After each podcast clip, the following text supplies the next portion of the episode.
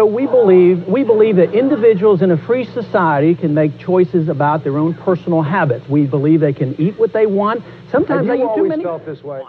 It's impossible to have a policeman on every corner to protect us, so therefore it is very important that we maintain the right to defend ourselves. Education really is number one on the list. We must educate ourselves and our youngsters and our people so that eventually we have influence in the media and in the government. I mean, whether you have Republicans or Democrats in office, government gets bigger, taxes go up, the deficit gets worse. We can elect even a man like Ronald Reagan, and the deficit's got a lot worse. So Millions of tax dollars are spent on this type of computer surveillance, a disgusting procedure for a professed free society.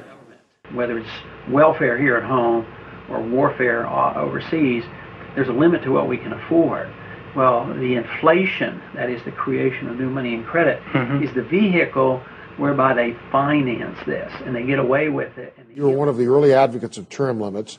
You imposed them on yourself, and uh, you, you uh, enjoyed life in the private sector. But even in the private sector, you kept fighting for what you believe.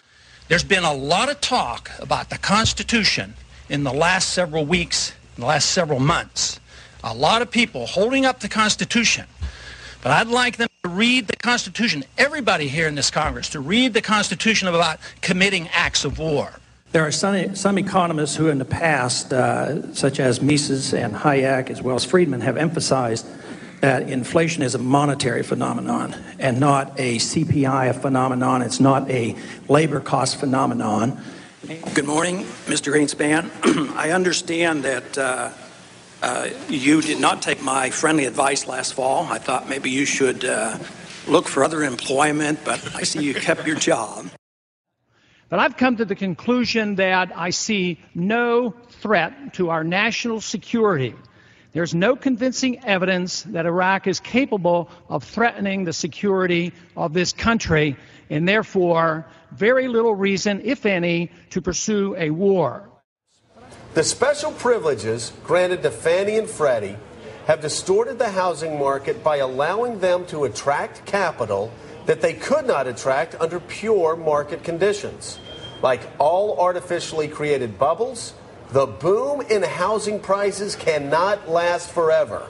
When housing prices fall, homeowners will experience difficulty as their equity is wiped out. Furthermore, the holders of the mortgage debt will also have a loss. These losses will be greater than they would have otherwise been had government policy not actively encouraged overinvesting in housing. And you go on to Oh, say, because God. so many people will invest in housing, the damage will be catastrophic. Congressman, how could it be that you knew this on the banking committee in 2003 and nobody else did until after the collapse? Currently, our uh, national debt is going up uh, over $700 billion, and we're pursuing, once again, a policy of guns and butter, and nobody seems to have much concern. Government cannot be the answer to every human ill. Continuing to view more government as the solution to problems will only make matters worse. When we went into uh, Iran in 1953 and installed the Shah, yes, there was blowback.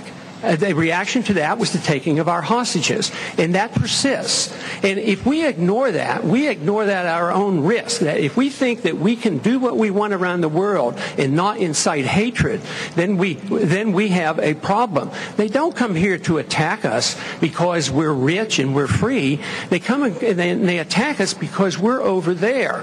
I mean, what would we think if we were uh, if other foreign countries were doing that to us? Do you, th- do you think gold is money? No.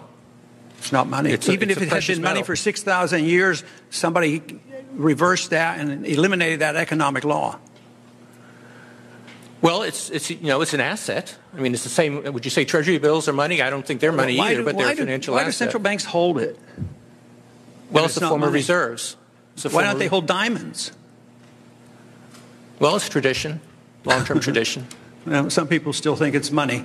I yield back. My time is up. That is the reason I go after the spending. I propose in the first year, cut $1 trillion out of the budget in five departments. the founders didn't want a national police force, but they're very much involved in national policing activities. I mean, the various agencies from the FBI on down. But to militarize them and give them military weapons, it's, it, it creates a culture. Here's a guy from the United States, born and raised here, goes nuts, and bombing somebody in the Middle East is in retaliation to this. Where does this come from? Explain that to me. I think there is a kind of psychosis produced by this uh, this sense of American exceptionalism. And I think when we when people buy into the idea of American exceptionalism, they become incapable of self-reflection. So I think I think you made a great point earlier. What if the last 25 years was just a great big mistake? It's be difficult for people to, to face that. That, that's for darn sure.